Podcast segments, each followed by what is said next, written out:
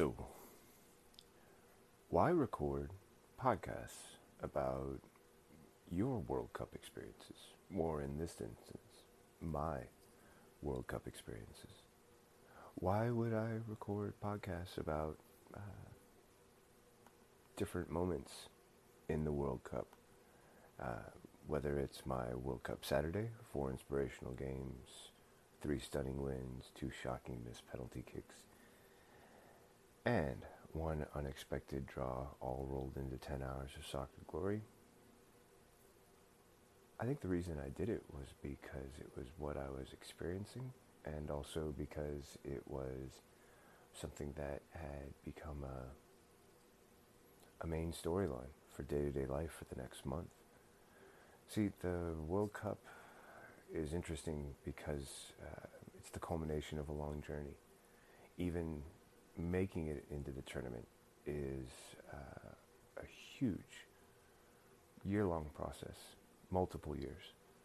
For some clubs, it can start at one World Cup, but take the time for a second World Cup tournament to end before they've actually seen the results of their goals. It's a long process. It's also the chance to compete in a tournament that occurs every four years. Uh, it's a rare event. It's something like the Olympics. But like the Olympics, it's a journey that is a series of accomplishments and luck. And the way that those factors play into each team's uh, successes and opportunities and missed opportunities is part of the compelling drama that always shapes the road to the World Cup as well as the uh, tournament of the World Cup itself. To capture that was to capture the spirit of an entire world with so many countries represented, uh, so many compelling stories that came from each country, from each team, and from the players, and how those stories shaped the lens that we use to view each game and the events before and after games, and how they shaped the storyline that we were creating. Uh, each of us who was viewing the World Cup and was trying to take in the full scope of something that begins, much like the Olympics, with so much going on all at once, but then gradually fades as each story comes to an end, the winners advance, and the teams that did not advance either pack up, prepare for the next one, or reflect. And all of those elements, in my opinion, were compelling reasons to record podcasts about different uh, periods during that storyline and also to take advantage of the moments when a game had ended or a game was about to begin. And much like one team would eventually be doing to pause and reflect on the many things that had led to that team's ability or opportunity or luck to be competing in that game or the different events that would decide their fate once the game was done. And in many times, uh, the difference between a win and a draw or a loss and a draw was the difference between fighting for one more game or knowing that the points were stacked against you and it was time to go home. I personally thought that each one of those moments was a compelling story. I tried my best to capture the ones that I could explain and provide with enough detail to make them engaging for my listeners. And with each one of these podcasts, I had the opportunity to make that attempt. But it's only when I hear back from you that I'm going to know just how successful I was. Because in many ways, I have my own standards of which parts were successful and which parts didn't meet my expectations. And I find that interesting because uh, that was actually one of the podcasts that I recorded not long after I started this series. And now we're going to take a quick break to pay some bills with this word from our sponsor.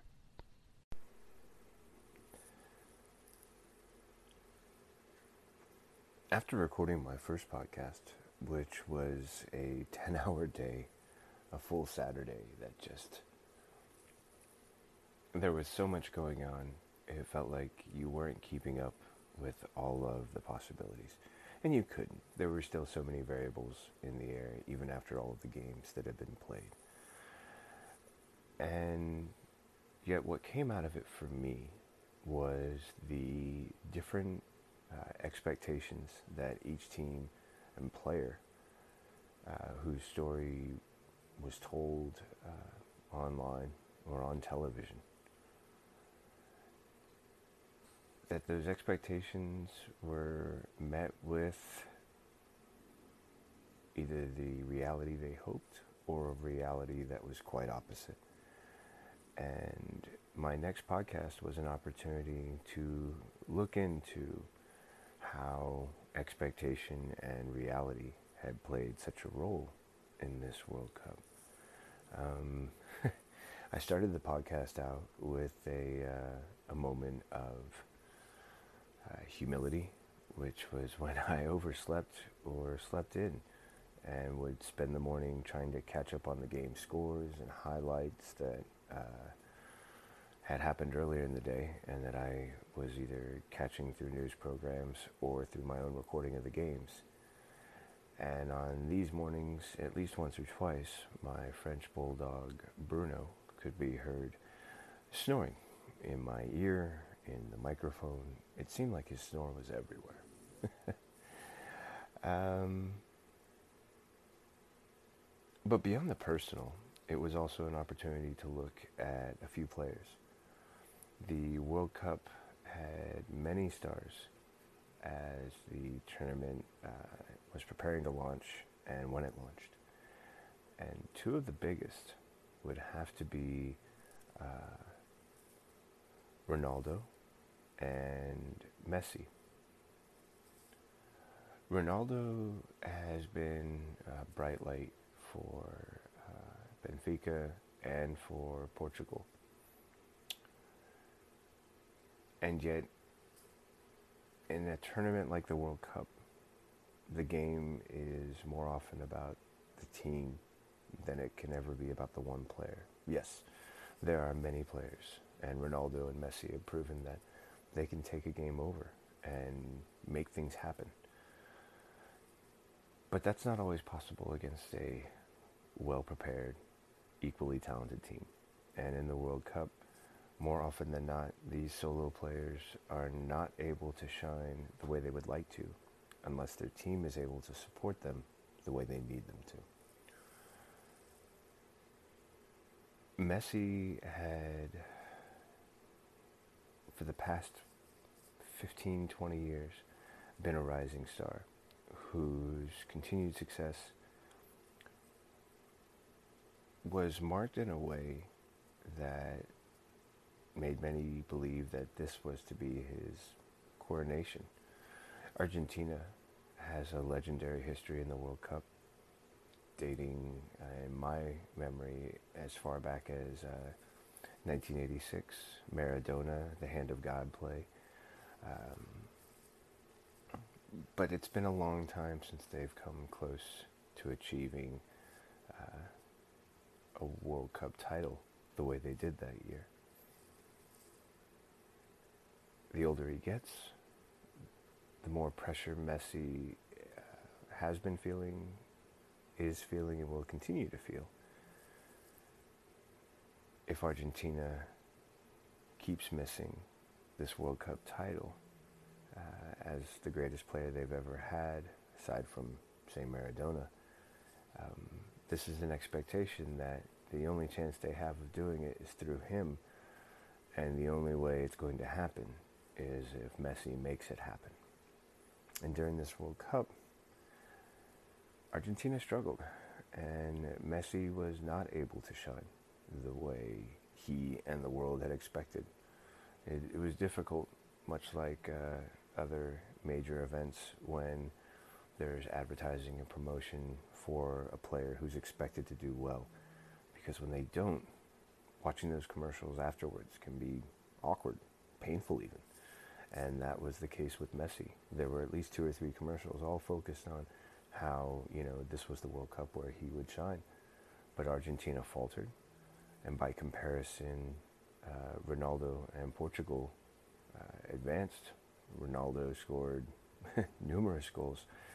And Messi was held scoreless. Even the support of his teammates seemed to complicate uh, opportunities, or when he allowed them to take a pass instead of fighting for the shot for himself, the opportunities passed them by. Um, and like these two players, there were also other expectations and realities. By comparison, um, teams like Iran and Serbia were a great example of the unexpected mixing with the reality of the World Cup. Iran and Serbia uh, had long been teams sort of scratching at the edges, teams who at times would make it into the tournament but were rarely expected to do well, rarely expected to perform well and uh, unsurprisingly, were not expected to advance. And yet, Iran and Serbia were able to make impressive advances throughout their group stage and show themselves to be contenders when some of the many vaulted teams and countries struggled.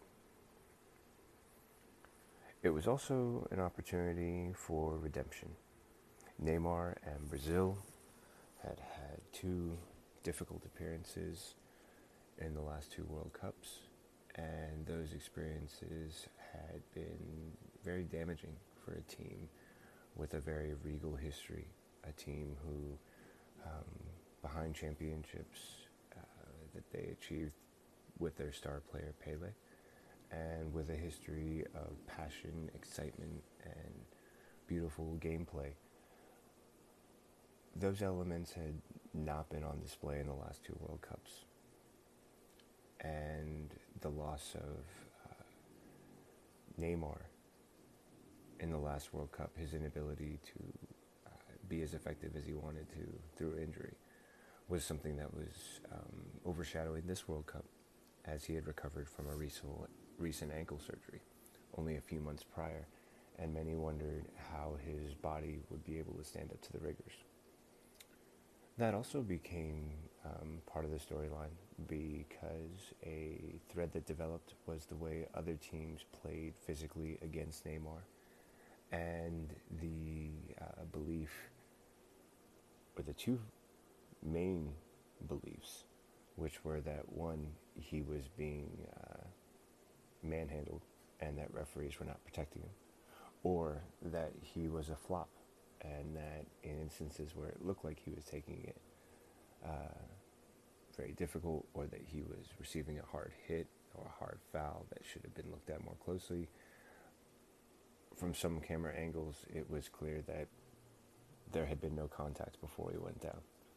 And this became another uh, version of the reality and expectations question because now the question was not only how will Neymar's body hold up and will the physical play get worse or take its toll?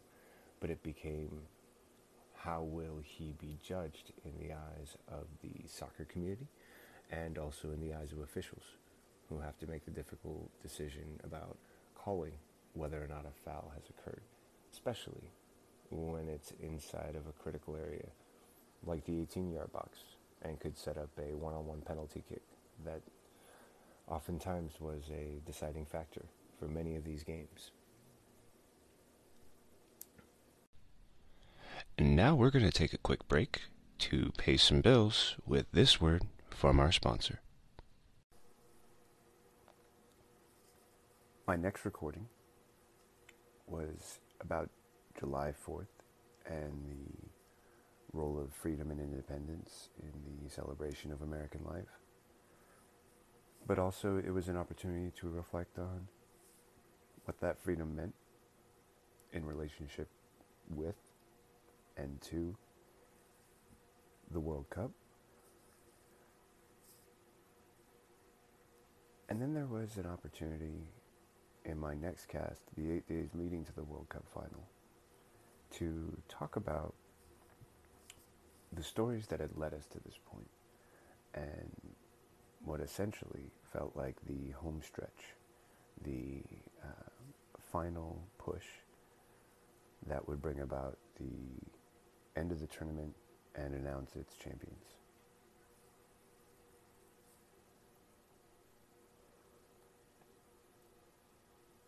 And then, when the tournament was over, it took days to respond. I watched the final game. I was thrilled and excited. And afterwards, there was a sense that I needed to let it all sink in because many of the stories that were so engaging right at that moment were engaging because they were occurring in that moment. But the World Cup had shown me that the stories in the moment often had a deeper story that was told later. This became uh, apparent in a few games when players made political statements after scoring a goal or uh, winning a game. Some of these statements were made verbally, others were made through gestures. Um, and it was the explanation not only of what these statements meant for the players, but how they were perceived and received by the world. That was something that really stuck with me when the final whistle sounded and it was announced that France had won the World Cup. I knew that there was so much more than just the final score and the players who were on the pitch and those who didn't get a chance to play. And those stories unfolded over the next days and for the next two weeks. And that was when I had a chance to view the end of the World Cup with uh, a sense of perspective and that I could reflect on things that had occurred since its ending. Like the announcement that uh, France's star player, Mbappe, had been playing with injury in the final two games that France had to play, that he donated his winnings to charitable causes, and that he was just one of the many stories that were emerging. Entering their final game, France was a team looking for redemption and for leadership from its youth. And Croatia was this ragtag group of refugees who had fled their home country due to violence when they were children and had, by the time they were adults, worked their way back home and sought each other out to form a team that represented um, the kind of resilience that it takes to experience what they did as children and then to come back and play in the final game on the world's biggest stage. Some can argue that's the Olympics, others will argue that's the World Cup. But they made it because of their belief in each other and their belief in why they were there. And the stories that allowed them to appear there and to share their experience was the story that even now continues to resonate as we approach September and the close of the year. And teams have already moved back into their professional groupings the Bundesliga in Germany, the English Premier League, have all begun their regular seasons. But in the back of everyone's head is the World Cup that just ended.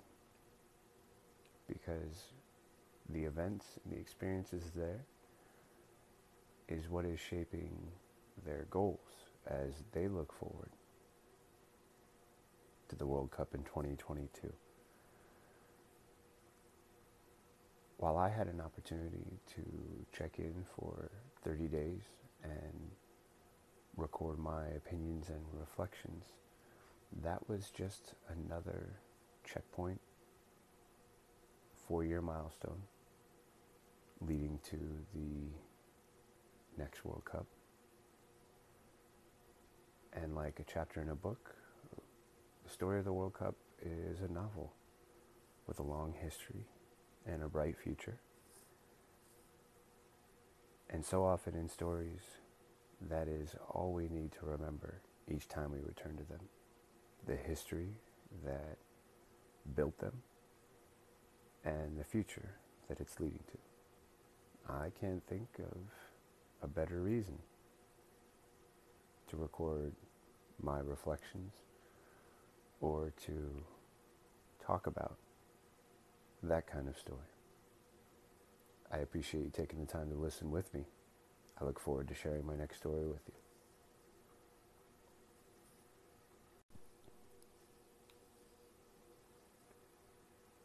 But I quickly learned that recording these podcasts was not just about the games I was watching and the storylines that they were creating.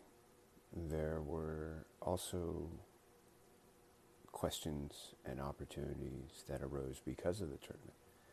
And following those just felt like a natural way of viewing this entire event. But doing it by looking at how it impacted and reflected in the lives of others. I remember walking to work and seeing a new business that was at the corner now of Grand and Webster Streets in Oakland. And it was called the Athletic Club. And the Athletic Club opened right around the start of the NBA Finals, where the Golden State Warriors were very prominently featured. And driving by at night when there was a game, you could see the line stretched down the street and around the block. But what caught my attention walking to work one morning was when I noticed that the marquee sign hanging over the door announced that welcome to your new home for soccer. That was the first time I'd ever seen a sports club promoting itself as the home base for World Cup or any soccer. and I was excited as I thought about the idea of going to watch a game there. And I was encouraged because my good friend DJ had moved back from the Hawaiian Islands, was living in Oakland now, and we had both played soccer together when we were younger. So a few text messages at the start of the cup had led to a discussion about meeting up and watching a game together and just catching up. I mentioned that I'd seen the sign for this club, and a few days later I walked in and spoke with the owner, who let me know that yes, they were open every morning for every game and had been open since the opening of the tournament when some of the games were starting at 3 a.m. I was overjoyed and a little surprised, but immediately made contact with my good friend DJ, and we decided to make a plan and on the morning of the Uruguay Russia game, he met me at my place around 6:45, and we walked up the street to settle in and watch a great game. And what I found was more than one story occurring in our conversation, because there was also a backstory. Much like soccer is not just about the World Cup that soccer is played every day leading up to it and every day after, and that in leagues and countries around the world, soccer is a daily expression of life. And it had been that way for DJ and I when we first met playing soccer for Las Positas and chasing young men's dreams about becoming athletes and being recognized as professionals if we could. Suffice to say, neither of us ever made it.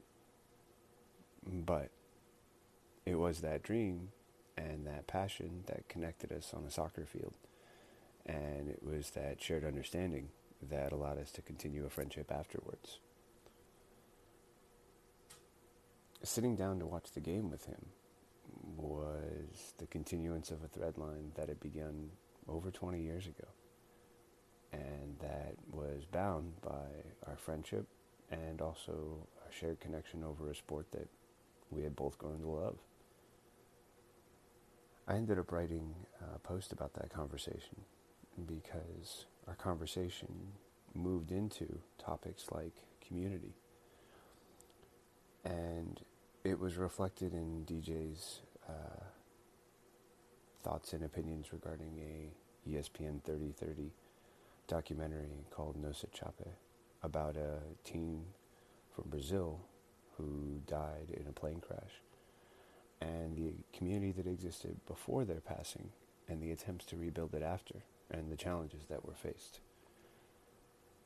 And that led to um, a bit of reflection on the U.S. men's national team and what community meant for its current standings and the uh, shocking announcement that it would not be appearing in the World Cup this year, and the sense of community that is shared by people who live around each other, and how that changes based on what environmental factors can play a role.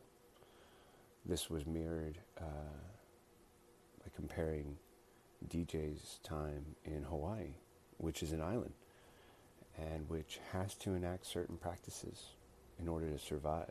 The shape, uh, size, and limitations, such as being surrounded on all sides by water, means that what happens in one area of Hawaii quickly affects the entire island and that it becomes a shared responsibility because without that understanding, the island won't survive. It's too small, it has too many people, there are too few resources,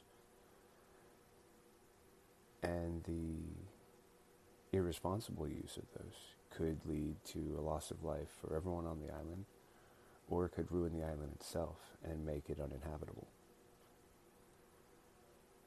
In many ways, the North American continent is an island. Aside from a few tenuous connections to land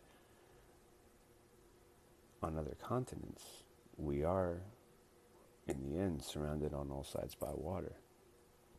And while that is not something that limits us currently, it does show that at some point, like Hawaii, we will have to recognize that what happens on one side of the continent affects everyone, and that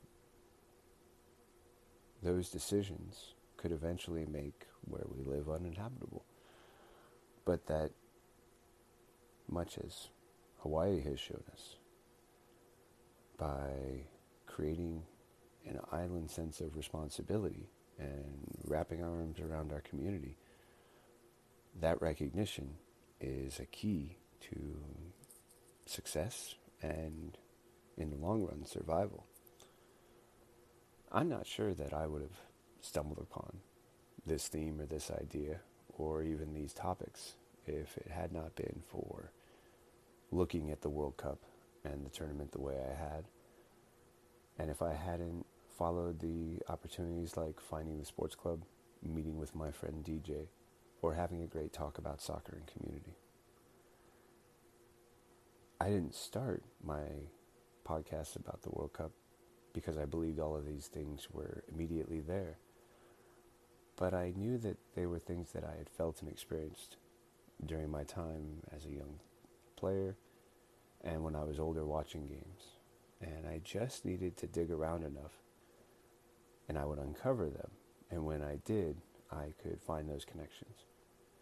Sitting down with my friend DJ, reflecting on our soccer past as young athletes, of the storylines occurring in the tournament now, and of how our understanding of the sport shaped our view of the world is an experience and a story that I only got to tell because I chose to look at podcasting and the World Cup through the lens of a story.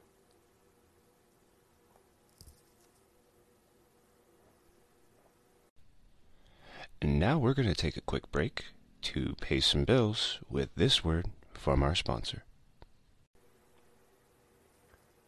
The last reason that comes to mind for why I would choose to record these series of podcasts would be for documentation.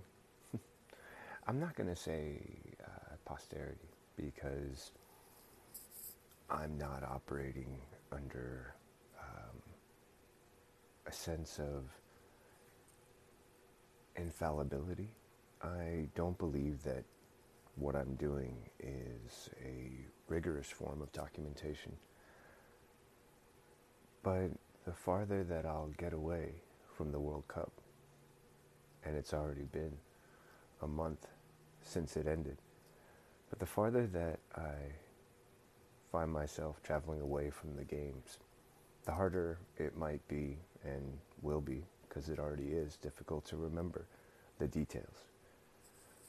But by capturing it with my words, both spoken aloud and then written down, and logging it away, or even uploading it to this podcast and sharing it, is a way to keep those details alive, to record them in a way that I can return to them and remember with their help, things that it seems the day to day responsibilities just push so much to the side, and it becomes harder to recall what we want when we want. And my hope is that this and other forms of documentation will allow me to look back, hopefully with fondness and probably mild moments of embarrassment or chagrin as I recognize where I could have done something better or where I would have liked to have done something different. And yet, despite that, a fondness and a recognition of a thrilling, reflective, and in the end, I guess, wonderful time uh, that lasted for 30 days and seemed to take over my world. And from what I understand, the worlds of many people. And in some way, to have this record that says, this is what it was like in the moment. And I think really there is no better explanation than that. A record of the moment, in the moment. And all because I wanted to be alive and full of the same passion that existed then when I return to it again.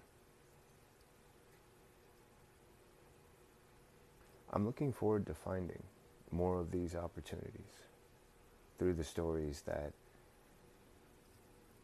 not only exist but arise periodically in our lives. And I'm fairly certain that there are some people out there who might have suggestions of the stories that are commonly overlooked or that could use a fresh take. And much like this, a recording or documentation that says this is what was happening in the moment. And when you listen, you'll feel that. You'll hear it, and you will experience the sensation if I'm doing it correctly, if I'm sharing it well, if I'm doing my part in relating it to you in a way that makes it accessible. And I'm looking forward to seeing not only my results, but also where I can do things differently and maybe where I've surprised myself with more success than I actually thought I was accomplishing. Thanks again for listening. It's been a pleasure to bring you uh, a reflection on a series of stories that related to me on a personal level, but also allowed me to connect with the world um, on a level that could be simplified by something as simple as sport, but I think is deepened with a shared understanding that I like to think of as camaraderie. Thanks again for listening to Storytelling with Seth. I look forward to sharing more stories with you and hopefully stories that you bring to my attention.